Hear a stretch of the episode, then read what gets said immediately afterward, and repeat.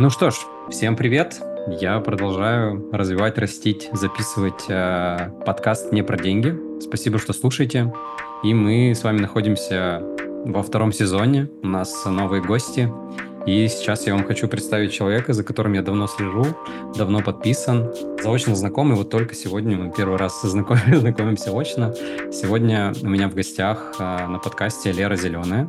Лера — авторка телеграм-канала «Рефлексант» и еще YouTube-канала «Ментальный компас». Лера большой психпросветитель, она уделяет большое внимание теме популяризации психологии, развития этого вопроса, за что я очень лично и благодарен, потому что давно сам подписан, слежу. Очень нравится, Лера, то, что ты делаешь. Привет тебе, спасибо. очень хочется с тобой поговорить. Привет, спасибо, что позвал. Я не знаю, насколько я э, компетентна в теме денег, но я попробую что-нибудь рассказать. Я думаю, что каждый из нас э, по-своему компетентен, потому что тема денег, она, знаешь, так красной линии, как я говорю, проходит через многие вопросы, в том числе вот через, там, не знаю, вопрос психологии. Как я за эфиром упоминал, да, что мы, так, грубо говоря, нашу беседу будем вести в категории психологии денег, как деньги, как сущность вообще жив, там, живет с нами. И мне интересно, как ты про эту сущность, вопрос вообще думаешь. И по традиции давай начнем, наверное, с такого одного из важных больших вопросов вообще понятие сущности денег для тебя. Как ты понимаешь деньги, что это для тебя, что они значат, вообще что вы думаешь про деньги? Ой, сложно, я же не готовилась. Сейчас я буду рассуждать вслух вместе давай, с тобой. Давай. Для меня деньги — это инструмент, то есть это точно не, там, не ценность моя, не сама ценность какой-то жизни, не цель жизни, но это точно инструмент, который позволяет делать жизнь комфортнее, безопаснее, и какое-то такое универсальное, наверное, мерило еще каких-то вещей, ну, то есть там оплата за работу, оплата твоей какой-то ценности, какая-то такая история. Если кратко, наверное, как-то так. Но у меня, честно, с деньгами, мне кажется, сложные очень отношения. Угу.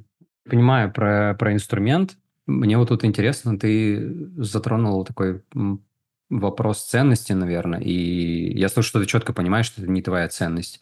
Как вообще думаешь, бывает ли так, что люди ставят это в ценность? Насколько это может вообще работать, что деньги являются ценностью? А, слушай, ну это тоже такая, мне кажется, неоднозначная история, потому что, ну, допустим, у меня есть ценность там комфорта и безопасности. И очень сложно чувствовать себя комфортно и безопасно, когда у тебя нет денег. Поэтому, э, то есть это как бы не сама цель, но как один из инструментов достижения ценности. Но я знаю людей, у которых деньги — это ну, цель в жизни. Они там ставят себе цель там, заработать за год там, миллион, пять, десять э, в конкретных цифрах. И кто-то понимает, зачем им это, а кто-то ну, ты спрашиваешь, а зачем тебе там 10 миллионов в год? Вот почему именно 10? А человек просто говорит, ну как, ну надо, хочу много денег. Вот такие люди есть. А есть люди, кто понимает, мне нужно 10 миллионов, потому что, не знаю, я хочу бизнес свой растить, дом построить, переехать куда-то. Но в целом, мне кажется, в целом вот это все равно есть еще вот эта соцсеточная культура вот этой красивой идеальной жизни, и все-таки, мне кажется, она тоже влияет, и ну, какие-то люди фокусируются именно на том, что надо конкретную сумму денег зарабатывать. Да, это правда именно так работает, но для меня в первую очередь, кажется, те люди, которые, не знаю, как-то мыслят конкретными цифрами. Мне кажется, это скорее как будто так принято в нашей культуре, то есть э, как-то оценивать просто цифрами. Типа, я вот хочу бы столько, и по моим ощущениям субъективным, может быть, не так и много людей понимают, зачем это им нужно. Ну, мне кажется, ты знаешь, надо смотреть по контексту, потому что если мы говорим про людей, которые, ну, скажем так, немного зарабатывают и живут в нужде, ну, очень странно ожидать, когда ты находишься в нужде, в каком-то страхе, финансовой тревоге, ожидать от человека, что он такой, деньги не главное, мне главное там что-то другое. Это ну, нормально, когда тебе нечего есть или нечем платить за аренду, ты думаешь о том, блин, вот бы мне там на 30 тысяч больше зарабатывать. Или когда мы говорим про бизнес, там ставить цели по выручке какие-то, чтобы понять, на что ориентироваться. Но для меня лично странно просто, ну вот я живу свою жизнь и ставить себе цель там не в каких-то проектах развития своем состоянии, типа, что я должна за год сделать вот такие деньги. Мне кажется, я просто иду с ума от этого, но я как бы еще деньги плохо умею зарабатывать, поэтому, наверное, это не моя цель. Угу. Да, интересно, здесь как-то как будто смешиваются цели, ценности, потребности. Ну да. Все вместе. Потому что, ну, как бы деньги как, как сущность, они, я абсолютно согласен, что напрямую связаны с потребностью. Типа, ну, потребность, правда, в безопасности, в комфорте. Сложно быть, да, в комфорте, когда у тебя там условно минимальная зарплата и денег хватает только на оплату там счетов, каких-то базовых вещей. Слушай, вот а, в контексте, наверное, мне интересно вот еще психопросветительство, если так можно сказать. А, вот из твоего опыта, там, насколько я знаю, ты там телеграм-каналу недавно стало только больше, там 4 да, года ты перешла отметку. Вот. Интересно, как ты это видишь в контексте времени? Есть ли какая-то корреляция того, как человек, например, развивается, ну, в плане саморазвития, я имею в виду, там, понимает себя, и какая-то корреляция, там, не знаю, с тем, сколько он зарабатывает, или вообще отношение к теме денег. Как-то она меняется, на твой взгляд? А, слушай, мне кажется, это напрямую влияет, потому что, ну, даже если мы возьмем какой-нибудь узкий пример, ну, условно, а, собеседование какое-нибудь. По сути же, собеседование это в каком-то смысле, ну, такая, ты как на рынке торгуешься даже если есть вилка какая-то по вакансии, она может быть достаточно широкой, и вы придете, там два человека, вас возьмут на одну позицию, но тебе условно заплатят 300 тысяч рублей, ему 150, а делать вы будете то же самое. И опыт у вас примерно одинаковый. Как же так?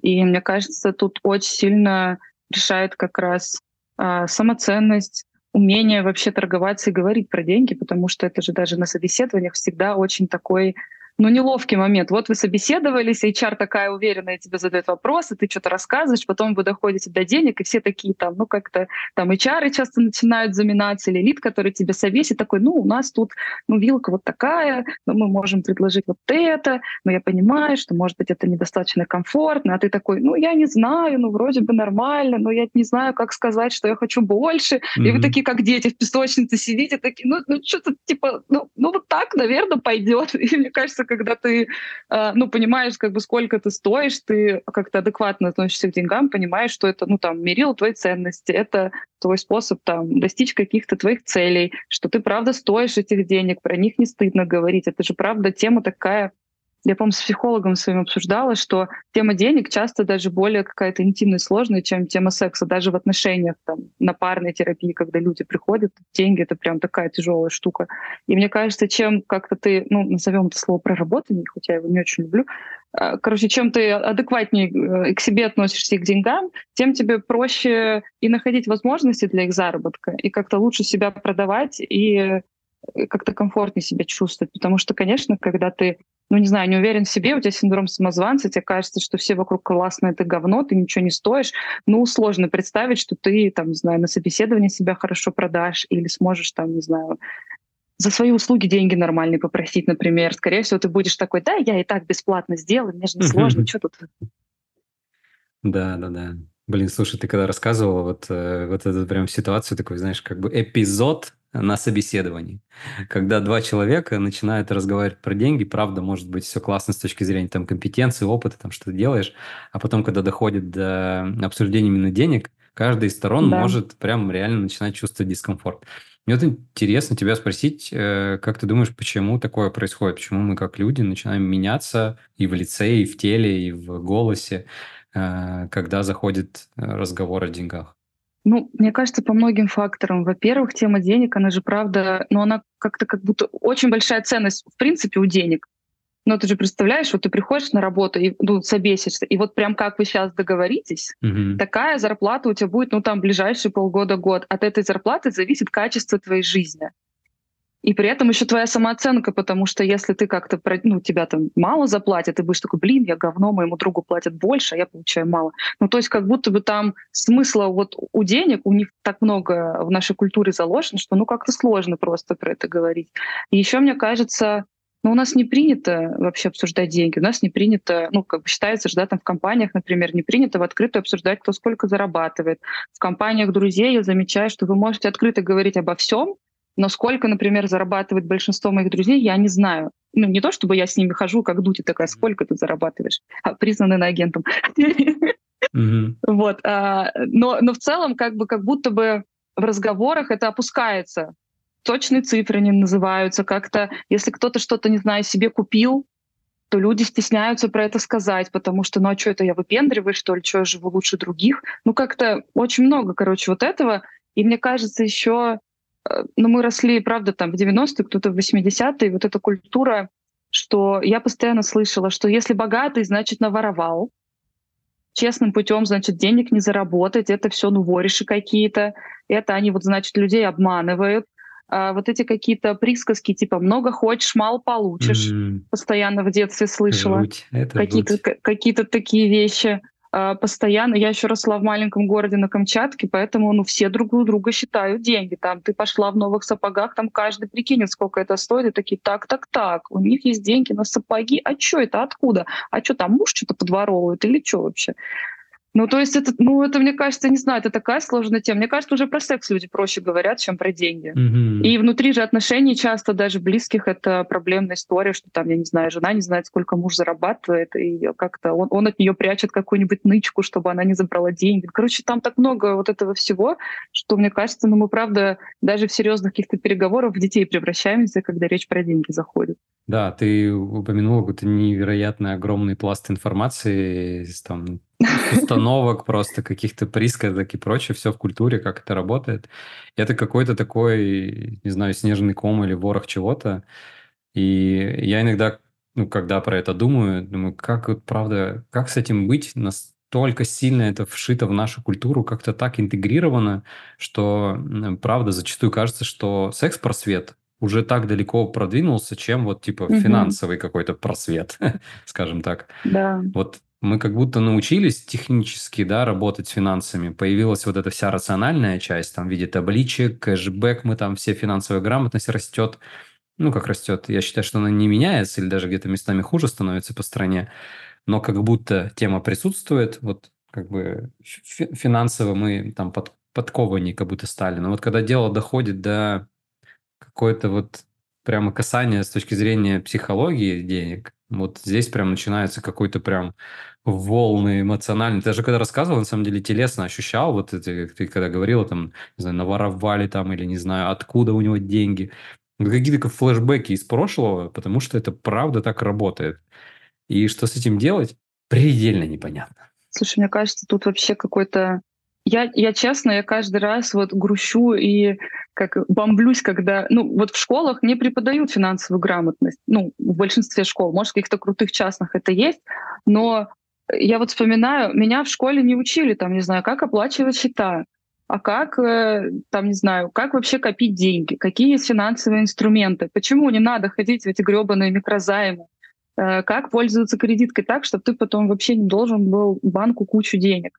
И ты, не зная вот этого всего, зато ты знаешь там катангенсы, формулы, ты выходишь в большой мир, тебе надо работать, ты при этом, ну вот я вижу сейчас и по своему поколению, по ребятам, которым там 20, например, они вот только начинают работать, ты выходишь в мир, и ты такой, а как вообще в нем жить, если цены растут, зарплата в целом небольшая, на нее нормально не прожить, еще она не покрывает уровень инфляции, потому что к большинству работодателей ты придешь и попросишь индексацию, тебе скажут, слышь, а больше ты ничего не хочешь, да, давай. Что такое умный таких Слово на место еще узнал такое. 200 человек, давай, пока. Прикинь, индексацию захотел, буду все шутить над тобой.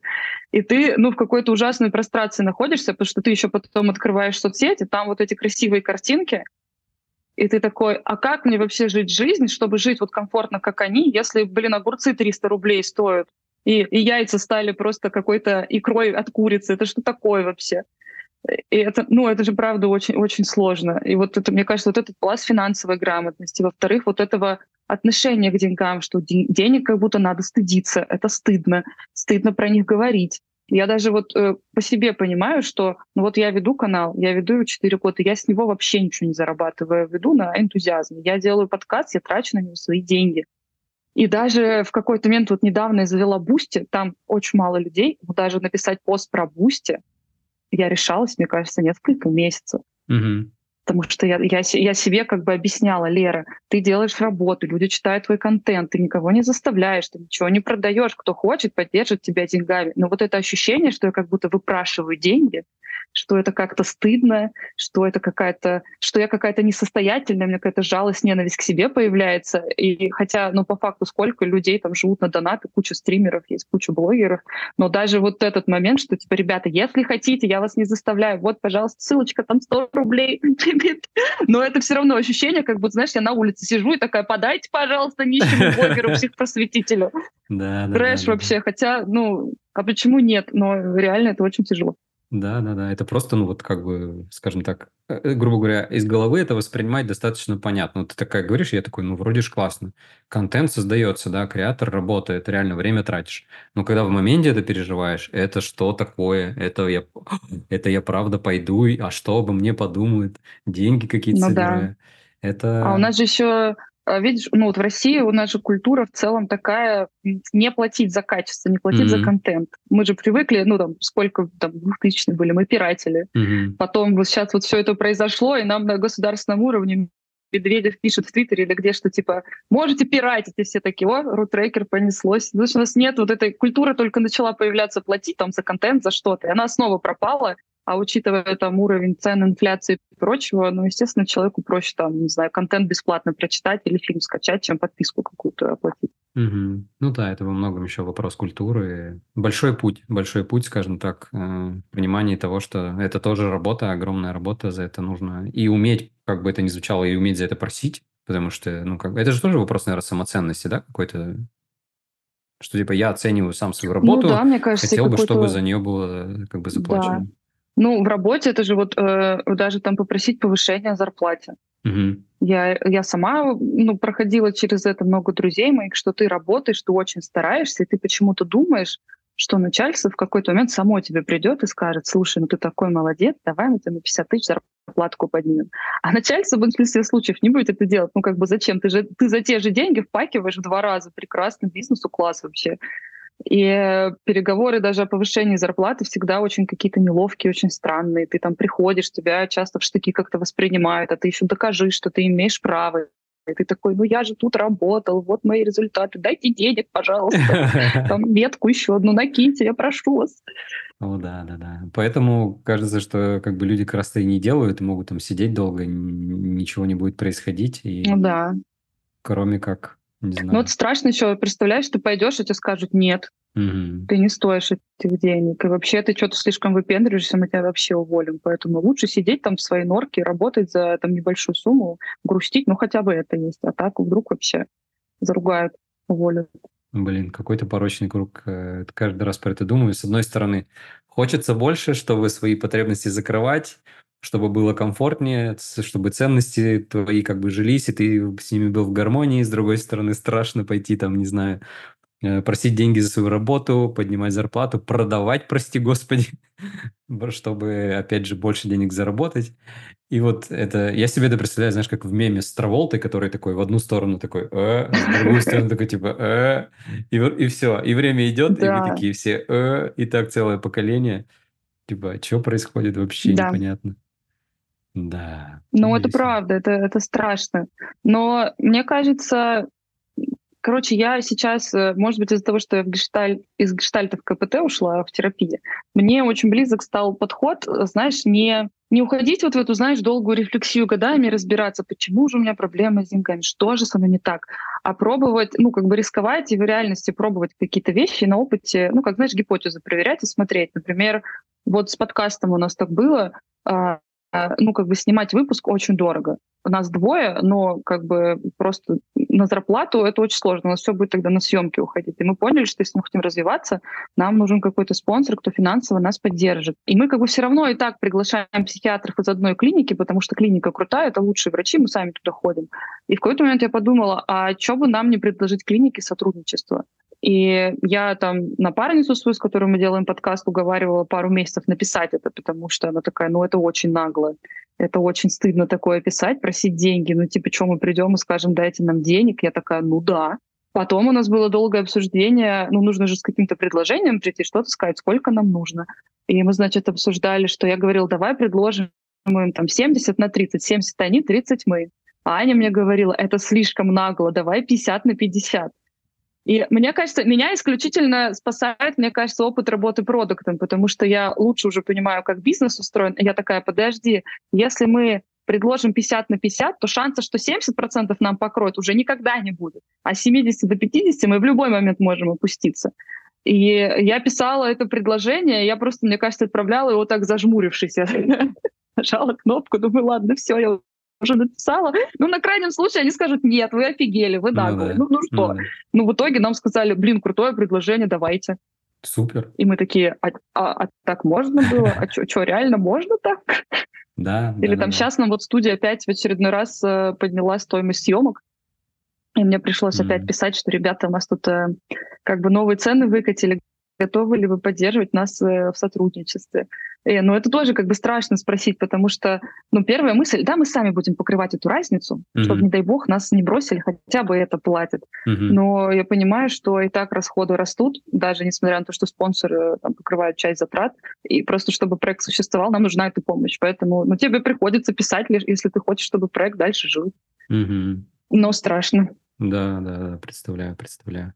Слушай, мне вот на самом деле очень сильно импонирует э, такой подход, не уходить в глубину, как бы на долгом отрезке времени, а такими короткими какими-то емкими шагами, рывками, может быть, не знаю, может быть, это такая приторная фраза, идти в страх какой-то свой, да, э, ну, в смысле, работать как бы, ну, как бы на том, наверное, расстоянии, где тебе немножко дискомфортно, но лучше попробовать, чем не попробовать. Да. То есть лучше да. как бы сожалеть о том, что ты сделал, у тебя не получилось, чем сидеть и сожалеть о том, что ты ничего не сделал, у тебя ничего не поменялось, и все плохо. И вот как бы с деньгами в целом то же самое. Можно сделать один тест, там, типа, попробовать запилотировать, попросить, э, как это вообще работает, попросить повышение. Вот, типа, а что если, вот мне нравится такая фраза, а что если я пойду попрошу повышение, типа, как это вообще работает, давай разберемся там. А что если я попробую продавать там, или а давай я попробую поддержать мой проект, а что если, ну, типа, что случится? Вот, то есть, какой такой любопытство я еще подключаю, ну, по крайней мере, вот в моем персональном кейсе работает любопытство, и я такой, типа, я же не узнаю, как это работает, если я не пойду, типа, да, да, да. дискомфорт этот не пошатаю, и вот оно как-то не будет работать. И так совсем, мне кажется, это даже и жизнь как-то ярче делает. Сидишь потом... Ну, я согласна на самом деле, что я вот в гештальт ходила пять лет, я очень благодарна, очень много крутого случилось, но в какой-то момент ты понимаешь, что ну, вы бесконечно одну и ту же проблему обсуждаете, и вы все глубже куда-то уходите, что там про родителей, про детство, какие причины. А проблема, она как была, так и есть. И можно бесконечно в эту рефлексию уходить, а можно, ну, правда, ну, попробовать что-то небольшое. Конечно, там не открывать бизнес на все деньги, но ну, ну что-то чуть-чуть, что-то сделать, что-то себе позволить побольше. Или там прийти к начальнику, хорошо, не вышибая дверь с ноги, типа, давайте мне бабки. А типа сказать, слушай, а что мне надо сделать, чтобы но мы могли обсудить предметное повышение моей зарплаты. Mm-hmm. Там, попросить фидбэка, сказать, я бы хотела повышения зарплаты, как ты оцениваешь мою работу, что мне нужно сделать. Это страшно в перв- первое время, но это правда, кстати, качественно меняет жизнь, потому что ты, ну, ты постепенно это делаешь, у тебя мозг, видимо, как-то учится, что ничего страшного не произошло, может произойти что-то клевое. Давай попробуем в этот раз, интересно, что получится. И у тебя, правда, вот это детское еще любопытство, какой-то азарт включается, что, блин, ну, я вообще-то думаю, что я стою больше, я сейчас придумаю, как мне что-то провернуть, чтобы начальник сказал, блин, реально, ты крутой. Да-да-да, вот, э, как, когда я слышу, вот, как, ну, как, я как это как взрослый подход, что ли, воспринимаю, типа вот, э, типа я вот это сделаю, пойду вот это сделаю, вот так вот сделаю, как-то и как-то сразу становится все понятно. И если это еще в связке вот с этим каким-то детским, может быть, любопытством, там, разобраться, как это будет работать, мне кажется, это прекрасно работает вообще в любом вопросе, не только там связанном, наверное, с деньгами, в принципе, просто про, по жизни. Идешь, потихонечку разбираешься, там, степ-бай-степ. Вот я сейчас э, в Сербии живу и занимаюсь вопросом ВНЖ. Теперь надо легализоваться. И это поначалу казалось огромной, какой-то неподъемной вообще, не знаю, тучей. Но когда я постепенно шел, просто степ-бай-степ разбирался, и сейчас вот через, там, не знаю, я вот на самом деле неделю, наверное, в этом процессе такой, типа, ну, вроде все понятно, как работает. А поначалу казался какой-то ужас, я вообще никогда этим заниматься не буду, и это невозможно перевернуть. А потом такой, ну да, и все. И вот кажется, и там с деньгами, и с повышениями, и с новыми проектами, в том числе точно так же работает. Но страшно капец. Страшно капец, я согласен. Ну, да. Но мне, кстати, знаешь, очень помогло в какой-то момент на терапии. Ну, короче, в какой-то момент жизни кажется, что если тебе, что вот что-то нужно делать, когда у тебя страх пройдет. Вот мне страшно, поэтому я туда не пойду. Но страх, он же как бы всегда будет. Угу. И мне психолог моя как-то сказала, это, это будет немножко рэп-строчка, страшно, когда важно. Угу. Ну, то есть реально, ты же, тебе страшно, потому что ну, что-то важное там происходит. Зачем ждать момента, что страха не будет? Ну, ну, тебе всегда будет страшно. Ну, именно из-за страха останавливаться очень странно, потому что, ну, Ну, так всегда будет. Ну, что поделать? Ты живой человек, тебе вот важно что-то, и поэтому ты боишься. Блин, ну, ничего. Так круто. Это очень крутая строчка, прям страшно, когда важно. Прям я задумался прям про это, мне хочется про это порефлексировать в контексте денег, может быть, напишу про это какой-то пост. Слушай, э, про страхи, вот сейчас ты начала говорить про страхи, и у меня, в принципе, был такой вопрос про, ну, не знаю, твои, наверное, какие-то такие персональные ситуации, связанные с деньгами. Переживал или был у тебя какой-то опыт, как ты его проживала, вот страхи именно связанные с деньгами? Ой, слушай, у меня вообще есть э, самый большой мой страх, глубинная установка, в общем, в каждых методах там это по-разному называют. У меня вот страх, если что-то происходит, я прихожу к психологу, я такая, все, я умру нищая в коробке из-под холодильника под мостом. У меня никогда не будет денег, я самая никчемная. А это я, знаешь, типа там тысячу рублей потратила, у меня уже паника, что денег мало. Хотя на карте, допустим, еще 90. Я такая, все. А, короче, страх, ну вот отсутствие денег, что их вообще не будет. Это настолько где-то глубоко сидит, при том, что у меня в жизни не было ситуации, что у меня вообще нет денег. Я никогда не брала в долг. А даже в ситуации, когда у меня совсем не было работы, не было ничего, как-то что-то получалось. То есть вот ситуация, что я нищая под мостом лежу, за 31 год не было ни разу но это настолько глубоко сидит, видимо, с детства вот этот э, страх за деньги. Там я, я помню, что, знаешь, покупаются какие-то дорогие вещи, они на особый случай. Дорогое надо, ну, как бы хранить. Их нельзя просто так использовать. Это расточительство. Деньги надо в какую-нибудь коробочку куда-то сложить, спрятать. Их нельзя потратить. Ты не можешь их потратить на отпуск, например. Но это слишком офигевше. А вдруг будет черный день, и мы, конечно, были в отпуске, а потом будем нищие лапу сосать. Нет, мы ничего не будем тратить, мы все будем складывать. Потом при этом ты смотришь, как эти деньги обесцениваются из-за инфляции, потому что они, они не в проектах, они не в недвижке, они просто тупо вот лежат, как, знаешь, под матрасом. Но все равно вот это вот надо не тратить, надо как-то что-то куда-то как хомяк складывать, надо ныкать, никому не доверять, потому что вдруг сопрут, вдруг черный день, надо себя постоянно в чем-то ограничивать, потому что вдруг я сейчас порадуюсь, а завтра жопа какая-то будет. Нет, нет, нет. И поэтому даже когда ты уже более-менее нормально начинаешь зарабатывать, ну, у меня, по крайней мере, так, я все равно вот этой внутренней всегда паники, что вдруг что, и денег вообще не будет. Очень тебя понимаю. Хотя, ну, казалось бы. Я даже вот, э, я искала вот в ноябре-декабре новую работу, я э, первым делом себе прям выписала, ну, знаешь, там же типа кризис на рынке, вдруг я не найду работу, я себе прям начала писать, кем я могу работать, чтобы заработать деньги. Начиная от там айтишной работы, заканчивая тем, что я могу пойти дворником, я могу пойти мыть полы, я могу вообще, ну, типа что угодно, мыть посуду в баре, в ресторане в каком-нибудь. Это же, ну, тоже работа, это тоже деньги, почему нет? И это на какой-то момент меня успокоило, что я такая, ну, если я не найду работу, вариантов заработать денег на самом деле дофига. Да, это, возможно, не те деньги, что я бы хотела, но так, что я прям реально нищая в коробке из-под холодильника буду умирать mm-hmm. в холодном Петербурге под дождем, ну, это маловероятно. Но все равно очень страшно всегда. Mm-hmm. И как, как ну, помогает тебе вот это вот осмысление какой-то, ну, как Поддержка а, такая. Ну да. Как это работает ну, у тебя? Ну, это, это, это, знаешь, это как, как э, постоянный разговор с собой. Как будто, знаешь, меня две, одна такая, боже, мы все умрем, все будет плохо, а другая такая взрослая, типа, так, господи, опять она начинает, смотри, у нас есть список, мы не умрем, у нас ни разу такого не было, у нас вот тут то-то есть, вот тут вот это есть. На крайнем случае к родителям поедешь, будешь с ними жить, ничего страшного. Видишь, есть куча вариантов, кроме лечь в коробку из-под холодильника под мостом. Я такая, ну ладно, я пока не пойду. Хорошо. Да, да, да. Слушай, очень, очень тебя понимаю, потому что у меня прямо, мне кажется, точно такая же ситуация. Я для себя это так определяю, что ну, как бы вот та сущность, которая пугается, это вот, ну, назовем внутренним ребенком, да, чтобы было более-менее понятно. Это широкий, понятный термин сейчас. То есть некий наш прошлый опыт начинает э, переживаться, очень страшно, вот это все. Вот эта картинка в коробке под мостом, это как бы у меня точно такая же все очень плохо и страшно. И у меня как начинается, ну, такой, такой вот страх начинает как-то себя развиваться и показывать. А, приходит взрослая часть и такая... Э, взрослая часть у меня, которая отвечает за вот э, как бы весь порядок. Таблички там, вот это все, угу. где все написано. Я такой, смотри, в табличках написано, что деньги есть вот тут, вот тут и вот тут. Этого хватит на 100. У меня там есть специальная формула, которая берет все деньги и делит на количество месяцев. А, на 12. На 12 О. делится, чтобы можно было ну, как-то показать какое-то число. И ага. как бы так я вижу, что мне хватит там на больше точно года. Я такой, ну все, супер, смотри, как бы вот так. И она такая, ну ладно, ладно, как бы сейчас все в порядке. Да, но тут я недавно в психотерапии что понял? Что вот это как бы рационализация, с одной стороны, да, что ты как бы ребенку говоришь с взрослой точки зрения, что типа все окей, будет денег точно достаточно, и не было никогда, смотри, вот мы назад еще посмотрим, смотри, никогда же не было, что было так супер плохо, что это как бы рационализация, которой ты, скажем так, детские чувства не то, что не принимаешь, но не даешь им должного внимания. Как бы ребенок остается в этом ощущении.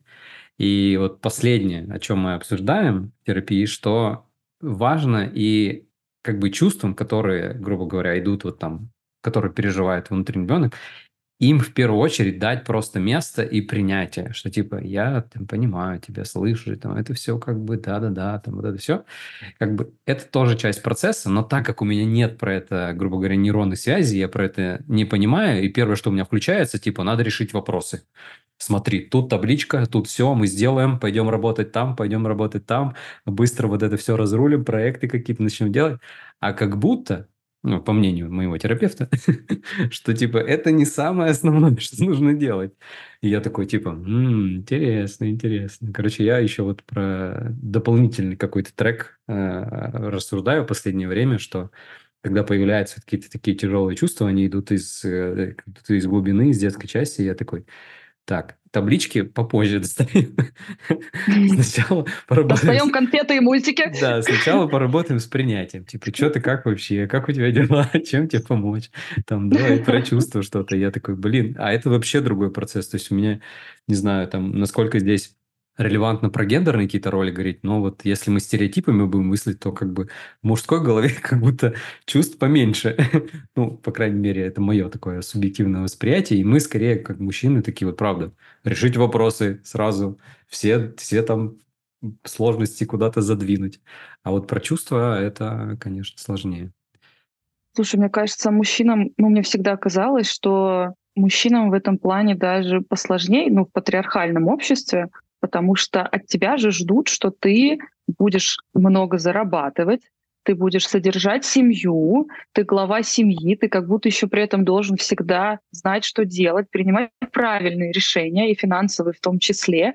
А mm-hmm. это же, ну, охренеть, ну, как, как тяжело. Mm-hmm. Ну, то есть я вот женщина, живу по, сама по себе, и мне как бы, ну, не, вот эту взрослую жизнь жить не просто от мужчины, как будто ожидается, что ты за себя возьмешь ответственность, за жену, за ребенка, за ваших собак, дома построишь, все купишь, а ты при этом, ну, такой же живой человек, как и mm-hmm. все остальные, ты в таком же шоке, а от тебя ждут, что ты сейчас как это, а потом еще, ну, вот это же как бы с детства вкладывается, и ты потом, не знаю, живешь в семье, и там, ну, жена может тоже, да, от тебя этого ожидать, что типа, а что так мало денег, надо больше денег, а почему у этих есть машина, а у нас еще нет, ты мало стараешься, и ты в итоге такой, господи, что мне делать? Я за всех отвечаю, как мне вообще?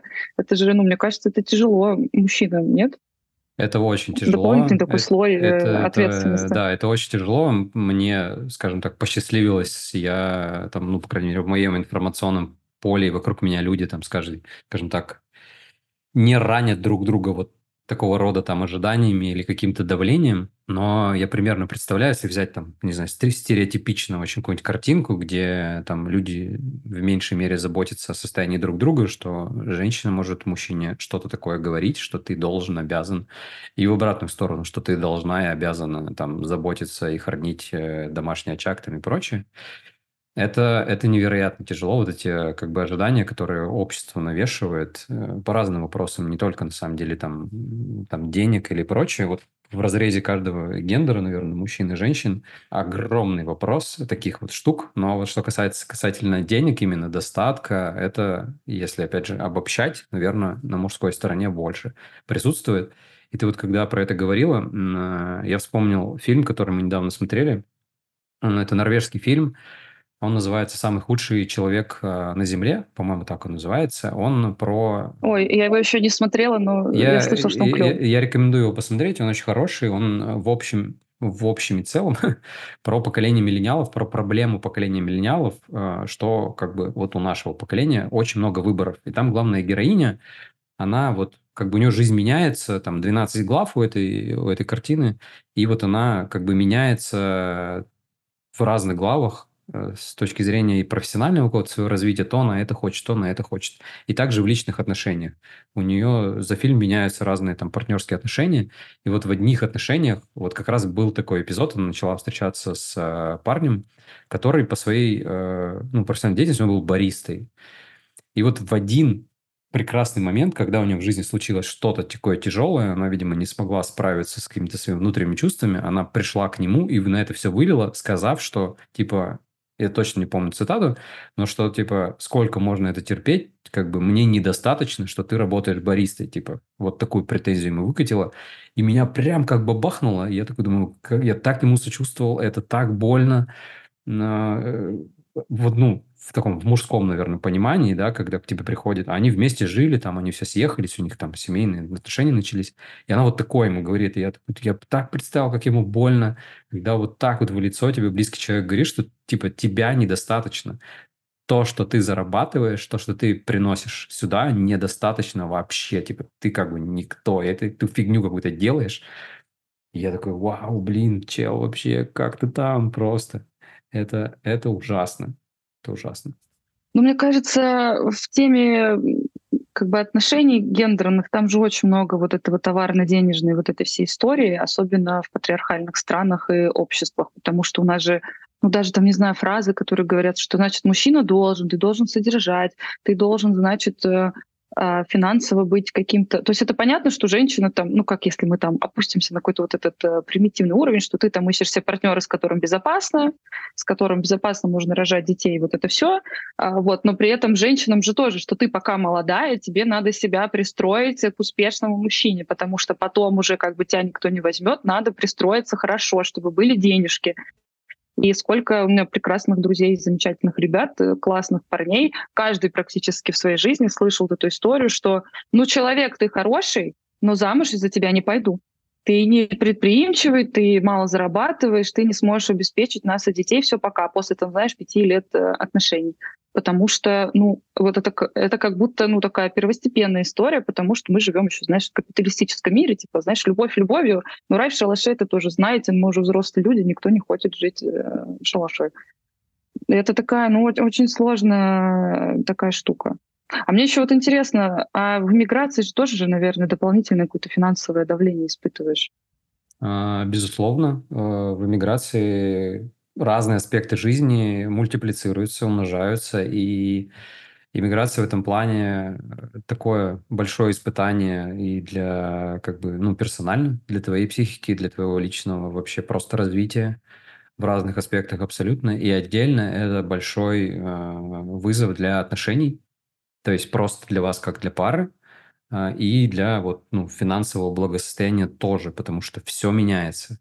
Каждый раз меняется там базовая инфраструктура, расходы растут, там то надо, все надо, билеты там, вот есть там расхожую фразу я недавно встретил, сейчас тренд идет в Инстаграме, вот эти бакет-листы, типа, что ты там сделал, где ты в каких местах попутешествовал, и там есть иммигрантский бакет-лист. И там я заметил одну точку такую, как бы, которую люди отмечают, потратил на перелеты несколько айфонов. Ну, вот типа, что перелеты очень подорожали. Правда, очень много всего, это правда бьет.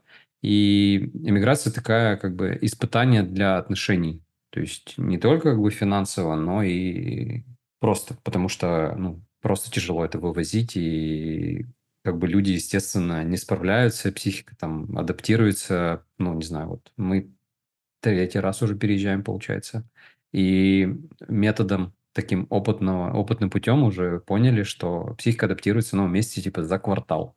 Вот три месяца нужно для того, чтобы просто все пришло в норму, и ты прям такой, фух, выдохнул, ну все, я все, короче, нормально. Поначалу все прям очень тяжело, там много трений, много всяких таких вещей, эмоционально непросто, финансово тоже, в общем, во многом. И я часто, ну, в Твиттере часто такое вижу, что там кто-то расстался, там девчонка одна осталась, или парень один остался, кто-то уехал, и вот это все. Я просто не представляю, насколько это тяжело, что, типа, такое испытывать в эмиграции, еще как бы не дома, близких, э, не так много людей, все по разным странам. Э, там, а, а что люди делают, когда теряют работу, например, или там какие-то блокировки счетов, я вообще, мне страшно представить. Вот. Тут Ну как да, бы, как везде, ди- диверсификацию я предлагаю использовать. Чем больше счетов э, и возможностей финансовых, то тем лучше. Ну, это да. Это да. Еще, мне кажется, очень... Ну, знаешь, кто-то же уезжал в эмиграцию так, что э, кто-то один там по работе, допустим, уезжает, и, допустим, там жену или мужа с собой забирает, а у него вот в России нормально все с карьерой было, например, и он из-за тебя, по сути, уезжает. И ты, кроме того, что вы переехали, ты еще как бы чувствуешь ответственность, что ты человека за собой вытащил, и теперь надо как-то организовать это все нормально, а вы и так все в шоке от переезда, надо и денег нормально, чтобы в уровне не падать. Это же, ну это очень стрессово, мне кажется. Да, да, да. да. Э, это... Одному-то, мне кажется, стрессово, но и в паре, и в семье тоже да, очень да, тяжело да, это, да. конечно. Ну, тут, э, скажем так, э, это ну, так можно, я знаешь, как бодро к этому отношусь, типа это тоже определенная типа практика. Вот типа это практика для отношений. Это, да. это, это и сложно, это очень прям наносит урон отношениям в какой-то мере, да, но тем не менее все, что, как говорится, нас не убивает, делает нас сильнее. Вот здесь то же самое. Это работает, а, потому что ну, там, условно, опять же, возьмем это слово проработан, да, если пара проработанная, там, занимается саморазвитием, то это все там обсуждается, там, сложности выносятся на дискуссию, там, давай вот это, это как, это вот, а я вот это, а мне вот это, там, ну, типа, и как бы вот это постепенно-постепенно с этим легче, конечно, жить, и, не знаю, вре- время, время обсуждения все лечит. Вот так. Как это работает? А вот ты еще а, ты еще говорил про, про выбор, что, ну вот про фильм ты говорил, что вот у нас есть наше поколение, проблема неограниченного выбора. Она же еще в теме денег, э, ну раз мы про это говорим, тоже же очень прослеживается. Ну как бы мир капитализма нам же постоянно говорит, что нам что-то надо купить. Тебе вот оно сейчас не надо было, но ты увидел что-то там в Инстаграме, где-то прочитал, такой, блин, мне надо и ты постоянно что-то хочешь купить. Вот эти бесконечные заказы на маркетплейсах просто как какой-то херни ненужной. Сколько у меня этого хлама дома, просто капец. И а ты в какой-то момент такой, блин, мне нужна эта китайская лампа за 200 рублей, я без нее не могу да, жить, да, потому да, что да. я увидела это в Инстаграме. Это, это кошмар вообще. Это, кстати, вот возвращаясь к этому фильму, там про это тоже есть, я рекомендую посмотреть. Э, там не то, что оно на маркетплейсах отоваривается и прочее, но в целом вот эта вот проблематика такого, ну, это не, консю, консюмеризм, но, в общем, то, что есть выбор, все доступно и прочее, там тоже это есть. Да, да, да, да, это вот одна из, э, не знаю, маркетплейсы, наверное, это такой, не то что бич, наверное, такой маркер просто современной вот жизни, как, как это у нас устроено. Вот э, я часто в консультациях встречаю, что у людей именно маркетплейсы, именно покупки, вот онлайн-покупки выходят прямо на отдельную категорию, прям часть бюджета туда уходит. И э, с одной стороны, это окей, это просто как бы место, где ты покупаешь, да. Но как компании научились это делать профессионально, вот типа, правда, бизнесы научились хорошо работать с тем, что они мотивируют там пользователей перекладывать деньги из одного кармана в другой, это прям супер. Вот я помню, мы там в России жили, и в какой-то момент, например, там большую часть продуктов мы стали заказывать там в онлайне, типа там во Вкусвилле или там самокате, потому что это просто стало удобнее, и все. И вот если это прям делать, не знаю, там, неосознанно, просто вот оно так работает, и потому что это удобно, это может, не знаю, на мой взгляд, привести к каким-то, не знаю, существенным потерям финансовым. Просто, просто там все привыкнешь делать. Потому что там, где удобно, там может быть и ловушка. Вот. Э, ну, потому что у тебя шаг короткий да, до да, да, совершения да, покупки. Да, да, по сути, одна кнопка и все. Вот. В этом плане, кстати, в эмиграции есть плюс, особенно в тех странах, где не развиты электронные сервисы, а это, на минуточку, почти все страны мира, потому что да. только эмигрировав, ты понимаешь, что в России вот эти электронные сервисы, электронная коммерция развита настолько глубоко и высоко, что как бы другим странам просто. Вот особенно если про финансовые технологии говорить, просто про Яком, например, взять Сербию. Я вот в Сербии сейчас живу, и тут этого нет. И я понимаю, что меня эта категория просто не существует трат, потому что я не могу ничего где-то в онлайне купить, потому что это неудобно, долго, доставка работает не так, и этим просто не хочется пользоваться. И я такой, ну, с одной стороны, ладно, не потрачу, не потрачу зато. Ну, то есть как-то более... Короче, паттерн потребления меняется, и с одной стороны это хорошо, а с другой стороны болит, потому что ты привык, как было удобно. Но мне кажется, здесь, знаешь, здесь еще такая тонкая грань. С одной стороны, а, ну, понятно, мы сейчас не включаем покупки, которые обязательны, типа там mm-hmm. туалетную бумагу, продукты, вот это все. Но есть же еще момент, что ну, себя хочется порадовать. И mm-hmm. часто это тоже через какие-то покупки происходит. То ты там, э, вот это золотое яблоко, это вообще, я не знаю, это, это магазин сатаны, я клянусь. Они очень красиво просто. сейчас делают, как... я в шоке, да. Как это? Я просто, я не могу. У меня там в корзине вечно на кучу денег все лежит. Я ничего не заказываю, я просто э, накладываю это и радуюсь. И каждый раз захожу, что же там новенькое? Это просто, это невозможно. А как, как ты думаешь? Мне вот, мне, мне вот интересно, да, как ты думаешь, с точки зрения вот как раз психологии, наверное, вот эта штука про порадовать себя, мне кажется, она как будто это какая-то, ну, знаешь, как будто dark pattern, который выведен как бы в абсолют, что ты этого достойна, порадовать себя. Слушай, ну, мне кажется, знаешь как, сам факт, что ну ты правда достоин радовать себя. Ну, как знаешь, ребенок хочет конфетку, я хочу этот чертов блеск для губ, я хочу это колечко, я, черт возьми, столько работаю, что не могу себе купить красивое кольцо, я хочу.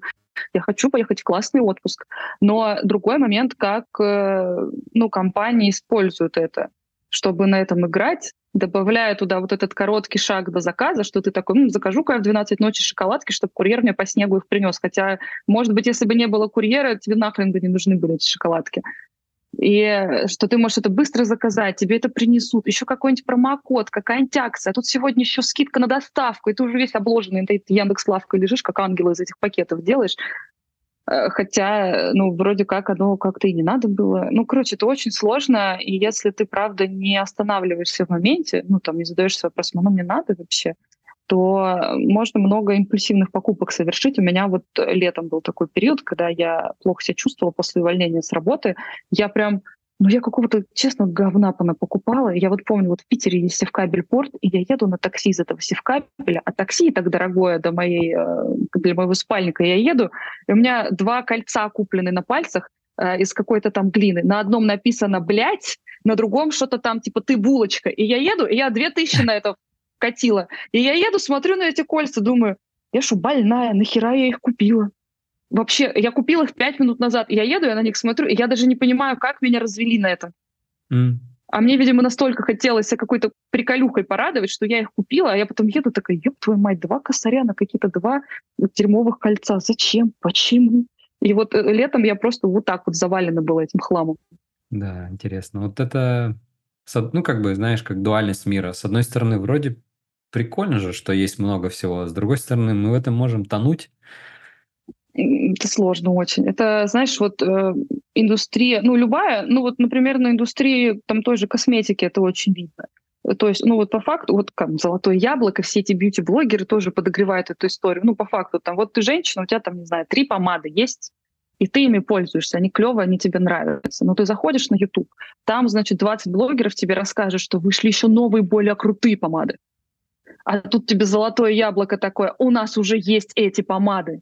И ты такая, блин, все блогеры говорят, что они есть. Я захожу в Инстаграм, там все мажутся этой помадой, и он уже есть в золотом яблоке. Блин, красиво. У меня уже 20 красных помад, но это какая-то особенная, я ее тоже хочу. И они потом валяются все, в большинстве своем, и там срок годности уже давно прошел, но это, ну, очень сильно. Это же, мне кажется, еще какая-то, это, ну, типа социальная штучка. Ты хочешь как все, ты заходишь, все пользуются, всем нравится, у всех девочек есть, и ты такая, я тоже хочу.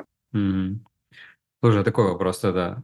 Как этому противостоять и нужно ли вообще этому противостоять? Или можно, типа, сесть и ехать, как бы все едут, и я еду? Слушай, ну мне кажется, во-первых, зависит, что ты вообще по жизни хочешь. Э, ну, то есть у меня, у меня нет потребности иметь кучу помад. Я пользуюсь одной. Поэтому я просто перестала в какой-то момент смотреть бьюти-блогеров. Я не знаю, что там происходит в этом бьюти-мире. Мне стало намного проще жить. А, и, ну, если ты хочешь там сохранять какие-то средства, откладывать что-то там, во что-то вкладывать и как-то, ну, как-то жить, наверное, надо все-таки доходы, расходы как-то контролировать. У меня есть э, ну, ну, видишь, как бы тоже не всегда работает. Летом вот меня накрыло плохим состоянием, когда себя плохо чувствуешь, префронталка такая, я в отпуске, я не работаю. Что хотите, то делайте. А, а так, ну, у меня вот есть правило, например, если я хочу что-то купить, ну, там, дорогое или там средней цены, там, одежду, украшения, я не покупаю это сразу я себе даю время, несколько дней. Я такая, если через несколько дней я вот так же сильно буду это хотеть, я куплю. Если мне уже будет ну так, значит, это просто была какая-то импульсивная история. И благодаря этому очень много вещей я не купила в своей жизни. Э, потому что тебе в моменте из-за чего-то кажется, и плюс все-таки ну, маркетинг, он не просто так работает, ты в магазин зашла, тут красиво пахнет, это все красиво висит, что-то тебе милое сказал там продавец, и ты уже такая, все, я готова оставить вести свои деньги. А завтра ты просыпаешься и даже не помнишь, что ты там мерила, что ты там смотрела. Поэтому ну, для меня работает остановиться, взять паузу. И ни в коем случае э, не вестись, э, это вот у меня правило, на любую фигню, когда тебе пытаются быстро что-то продать. Вот у меня, к сожалению, я не горжусь этим, э, был э, опыт жизни. Я работала, прости господи, в финансовой пирамиде журналистом, но это опыт, который очень многому меня научил. И поэтому я знаю, что когда тебе пытаются очень быстро что-то продать, типа вот сейчас продай, потом не будет, это, ну, скорее всего, это мошенники тебя пытаются продавить. Поэтому я всегда такая, нет, спасибо. Ну, не будет, значит, не будет. Я подумаю, я не готова сейчас. Да, это правда, это хорошее правило, я тоже рекомендую. Мы его у себя в семье называем правило 72 часов, вот про то, что несколько дней, да, откладываешь. Просто дать время себе, ну, типа, побыть с этим. Типа, действительно ли оно так нужно, потому что в моменте эмоции, и прочее, и вот маркетинг, э, реклама, это все правда очень сильно влияет на нас, и все вот эти штучки прямо сейчас, только сейчас, там обратный отсчет, это же существует, потому что это работает до сих пор. Это Ну, конечно. такие как бы вековые, наверное, штуки, которые вот влияют на поведение человека. Это тоже нужно понимать. Там, единственное, что можно сделать, хотя бы просто знать, как это работает, и все. А, а иначе, да, как бы просто будешь с этим как бы, множеством товаров и завален там существовать. Э, вот. Слушай, раз уж мы заговорили как бы, о каких-то таких практических вещах, мне интересно тебя поспрашивать, как ты с точки зрения именно такого, наверное, практической работы э, менеджеришь свои финансы? Есть ли у тебя какая-то своя система? Как у тебя, у Леры из настоящего устроена система твоего личного учета? Как ты вообще про это думаешь? Слушай, у меня, честно говоря, так себе с этим все. Я бы была рада, если кто-то меня научил нормальным финансовым инструментам, нормально планировать, инвестировать. И вот это все. Я, а, короче, по-разному. У меня периодически я веду табличку в Excel, а, и у меня там есть э, ну, когда я понимаю, что расходы сильно поменялись или доходы менялись. Я в первую очередь там фиксирую обязательные траты. Мне нужно понимать, сколько обязательно в месяц я трачу. Ну, условно, там на, на счета, на врачей, на лекарства. Ну, то есть, что в любой ситуации вот эта сумма у меня 100% должна быть. И я там, условно, когда мне приходит зарплата, я понимаю, что вот этот кусок уже, это вот на обязательные траты пойдет. И дальше есть еще кусочек, который остается, и я Э, там могу раскидать на месяц, там, что подкаст, вот на него надо столько-то, тут вот столько-то. Это позволяет увидеть, сколько денег реально остается, потому что, например, если ничего не вести, просто в банке это отслеживать, для меня это вообще не работает. Потому что там что-то как-то оно все утекает, ничего не понятно. А плюс я пользуюсь, сейчас я даже скажу, как называется приложение, я им пользуюсь уже, мне кажется, год четвертый. Называется Manify, mm-hmm. я туда вношу все траты. Круто. А, там по категориям можно сделать. Ты там вбиваешь сумму в месяц, которую ты э, максимум хочешь потратить, ты вбиваешь траты, и ты прям видишь в процентном соотношении по каждому месяцу, сколько ты на что тратишь. И можно и тенденции отследить, потому что а, ну, мы же склонны как-то либо недооценивать, либо переоценивать. То есть тебе может кажется, что ты на такси 10 тысяч в месяц тратишь, а приложение тебе говорит, зай, ну ты больше 25 каждый месяц тратишь, давай тоже не обманывай себя. Это ну, удобно увидеть это именно по категориям. И вот я сейчас пока от Excel отошла, потому что мне просто стало, ну, как-то лень что-то заводить, постоянно вести, а приложение я уже настолько привыкла, я всегда ввожу и что-нибудь делаю, потом там раз в месяц, несколько раз смотрю, что у меня по тратам, выхожу я за пределы, не выхожу я за пределы, э, и как-то, ну, удается посмотреть. Слушай, хорошая практика, много лет уже занимаешься, это прям привычка уже. Ну, ну да. Но у меня еще есть э, очень странная привычка. Почему как раз у меня никогда не было ситуации, что у меня не бывает денег? Я ныкаю деньги. Mm, супер. ну, то есть, как бы, они у меня, когда бывают, Uh, у меня, ну, как бы я не пользуюсь особо наличными, mm-hmm. но они периодически как-то что-то попадают, и я такая, ну, что наличные? Я их куда-нибудь уберу. То я в сумку уберу, то я в какой-то блокнот, то в кошелек. И я никогда не помню, куда я что положила, а потом я, значит, подарки из прошлого нахожу. Тут что-то 20 тысяч лежит, тут что-то я 10 когда-то сныкала, тут пятера, я такая, о, нормально. И у меня постоянно где-то что-то заныкано, я про это не помню, но оно всегда где-то потом э, обнаруживается. У меня мама всегда говорит, да сложи ты все это в одно место. Чтобы знать, сколько и потратить. Я говорю, нет, мама, нет. Суть в том, что оно лежит в разных местах. Это моя копилка на черный день, все заныкано. Да, да, да, да, да. Прикольно. Особенно понимая свои инструментики, такие маленькие, можно пользоваться. Я помню, ходил в гости тоже к Лесе на Боке в, э, в ее телеграм-канал, и она как раз рассказывала тоже про такие нычки, что она такая, я ныкаю прям, типа в норке свои прячу, и типа мне очень помогает. И вот интересно, что, мне кажется, у, ну, как бы, у какого-то такого прям большого сегмента людей связано, есть вот такая штука, типа я это как бы положу куда-нибудь, и вот зная себя, может быть, подзабуду, а потом обнаружу, как, знаешь, в зимней куртке после лета. Да, это так приятно всегда. Или сумку да, да. достаешь, которую ты зимой носишь, такой, а там 500 рублей, думаю, ну вообще, спасибо, Лера, из прошлого, ну как приятно, ну вообще. Да, да, да, да, эти очень классные штуки, такие подарки, подарки из прошлого. Слушай, наверное, под занавес э, будем двигаться. У меня такой вопрос, наверное, про про заработок, про достаток. Мне всегда интересно, как люди думают, а, от чего зависит уровень достатка человека.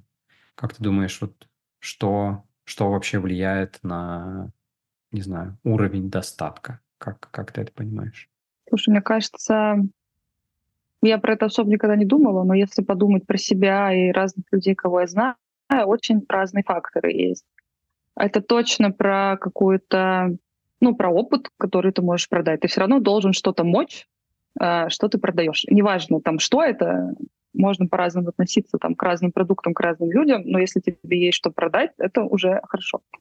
А, вот. Мне кажется, определенная какая-то уверенность в себе и уровень самооценки определенный, потому что, ну, правда, страшно себя продавать, страшно просить больше денег, какая-то наглость в этом как будто бы нужна. Еще, мне кажется, есть элемент везения, а, сто процентов. И мне кажется, еще очень влияет на доход, ну, по моему опыту, умение, короче, горизонтальные связи, умение заводить знакомства, общаться с разными людьми, потому что это очень а, и, и картину мира расширяет про то, как можно вообще зарабатывать деньги. И возможности, потому что, ну, ты знаешь, с кем-нибудь познакомился, кто-нибудь помнит, что ты там программируешь, этот дизайнер, кто-то делает свой проект и вас зовет, и вот у вас уже что-то появилось. А, и мне кажется, еще какая-то, ну, любопытство любознательное, что-то такое, потому что мы же все равно с каким-то ограниченным э, представлением о мире, ну там растем, живем, да, там нам сказали родители, допустим, надо пойти в университет, потом найти работу, всю жизнь на этой работе работать, и будут деньги. Да. Потом ты такой, а, а что-то у меня есть подруга, которая вообще не работает, тусуется на Бали, у нее откуда-то есть деньги, а это как так? Другой кто-нибудь там коуч какой-нибудь в Инстаграме, третий там еще что-то делает, и ты такой, о, ничего себе, оказывается, есть разные способы зарабатывать в этом мире. И мне кажется, вот это желание расширить свою картину мира, посмотреть, как-то гибко э, оценить, что вокруг есть, это тоже очень влияет на доход. Ну, еще, мне кажется, какая-то вот это, знаешь, э, умение подсуетиться вовремя. Ну, ну, это вот у меня, мне кажется, этого нет, но есть люди, которые, знаешь, они вот умеют чувствовать момент, что вот, вот, вот сейчас можно что-то кому-то сказать, куда-то влететь в проект, и вот будут бабки. Это вот очень крутое умение, у меня его нет, но вот есть люди с таким каким-то, с чуйкой. Да, да, да. Есть, есть такие какие-то суетные ребята, которые в, любой ситуации что-то что-то где-то подмутят, Вообще. подкрутят, да. Да, да, да. Слушай, вот э, я, наверное, от себя э, вот этот именно такой навык любопытства и гибкости, наверное, да, к миру бы отметил, потому что м, вот это какая-то такая костность и стандартизация, которую нам общество задает там через э, воспитание, там, наверное, систему образования, и потом человек выходит а, и видит, что мир-то взрослый не такой, особенно вот сейчас особенно, э, в эпоху там интернета и разного рода там и новых профессий там и прочего. Не знаю, не было коучей и психологов было, например, не так много, а сейчас вот раз и есть огромный пласт работы, который можно, оказывается, делать. Вот. И в этом плане может быть, себе задать вопрос, да, типа, а можно ли так делать тоже? Или там, почему вот, э, не знаю, не попробовать бы тоже так позарабатывать, не оставаясь только в своей парадигме, там, не знаю, как-то какой-то, не знаю, антихрупкий проект запустить, чтобы можно было там, mm-hmm. не знаю, закрыть кучу потребностей других людей, чтобы это все еще и приносило тебе денег. Да, да, да, да. Мне кажется, круто. Поэтому э, людей триггерят какие-то, знаешь, э, странные способы заработка. Вот там, не знаю, как э, было, по несколько месяцев назад, вот там блогер Юлия Ляшева, она продала трусы свои за 400 тысяч. и там, по-моему, всем твиттером все были в шоке, типа, трэш, какой кошмар. Ну, как бы, понятно, в вакууме это звучит странненько, но как бы есть человек, который готов заплатить и 400 тысяч за ее трусы. Прикольно, прикольно. Я, ну, я искренне всегда респектую людям, которые могут заработать на чем угодно. Это вообще мое почтение. И мне кажется, людей же это триггерит, э, ну, мне кажется, больше не с моральной точки зрения, а того, что как бы я вот живу свою жизнь, не знаю, я хожу на работу за 50 тысяч рублей, и я тут стараюсь, а она может просто взять и трусы за 400 тысяч продать. Это как так? Это я неправильно свою жизнь живу, что ли? Поэтому, конечно, проще обосрать человека, чем подумать о том, что а вообще-то есть разные способы в этом мире зарабатывать деньги. Понятно, что это не для всех, но вообще-то есть разные способы. Да, да, абсолютно, абсолютно так. Да, в этом плане мир удивительный. Бывает так, что кто-то трусы продает за 400 тысяч и на этом зарабатывает. Но э, мне кажется, здесь э, важно еще помнить, что заработок, он не только одномоментен, а он в системе. То есть э, ты mm-hmm. попробуй поставить это на поток, и чтобы эти трусы тебе покупали типа раз в неделю на, на точно такую же сумму. То есть в моменте это звучит красиво, это да.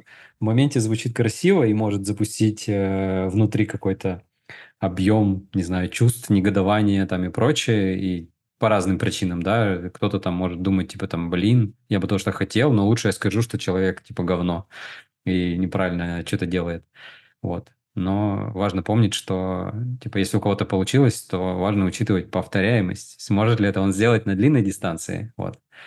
Это, как говорится, про басню черепаху, черепахи, как там было, про черепаху и кролика, да, черепаха вроде медленно двигалась. Да, по-моему. Угу. Вот, поэтому, может, кто-то и будет продавать там, условно, карандаши, но делать это постепенно, систематично и заработать сильно больше, чем 400 да. тысяч. Ну да, да, это да, очень важно. нормально. А, слушай, ну и под занавес такой, наверное, вопрос задаю про а, какие-то важные такие моменты, которые ты бы дала, или советы, не знаю, что угодно, финансовые, в том числе э, людям, которые только начинают там свой или профессиональный путь, или только путь там в отношениях с деньгами, что бы ты могла сказать? Слушай, точно посоветую э, прокачивать финансовую грамотность, потому что, кажется, это стоит делать всегда, и сейчас тоже не поздно это нужно сделать, изучать финансовые инструменты, понимать вообще, как устроена экономика, э, почитать что-нибудь на тему того, как устроен маркетинг, как, как людям продают какие-то вещи, потому что когда ты знаешь, как это работает, тебе намного проще ну, видеть какие-то паттерны, противостоять этому, понимать, что сейчас меня пытаются развести, меня пытаются сейчас в эмоциональное состояние тревожное повести, чтобы мне что-то продать, а мне это не надо. Ну, это правда э, полезно. И, конечно же, ну, это, это, знаешь, это только легко сказать про э, рост какой-то самооценки, своей самоценности. Если бы это было так легко, мы бы не ходили все mm-hmm. психологам годами. Mm-hmm. Но как-то стараться хотя бы не обесценивать свои достижения, как-то фиксировать их, перечитывать и помнить, что, скорее всего, есть тоже вещи, которые вы умеете делать. Наверняка вы в чем-то молодец, и вы какой-то суммы точно ваши навыки стоят, и вы имеете право просить эту сумму, и вы имеете право просить повышения, просить больше денег. А, это вообще, на самом деле, в этом очень мало правил, когда ты в это погружаешься. Там очень многое зависит от наглости, умения себя продать. Но если у вас еще есть навыки, которые можно продать, не стесняйтесь их продавать, потому что на самом деле хороших специалистов во всех сферах очень мало, и они хорошо стоят. Хочется подписаться, да, хочется подписаться под всеми, под всеми словами, фразами. Это правда все очень важно.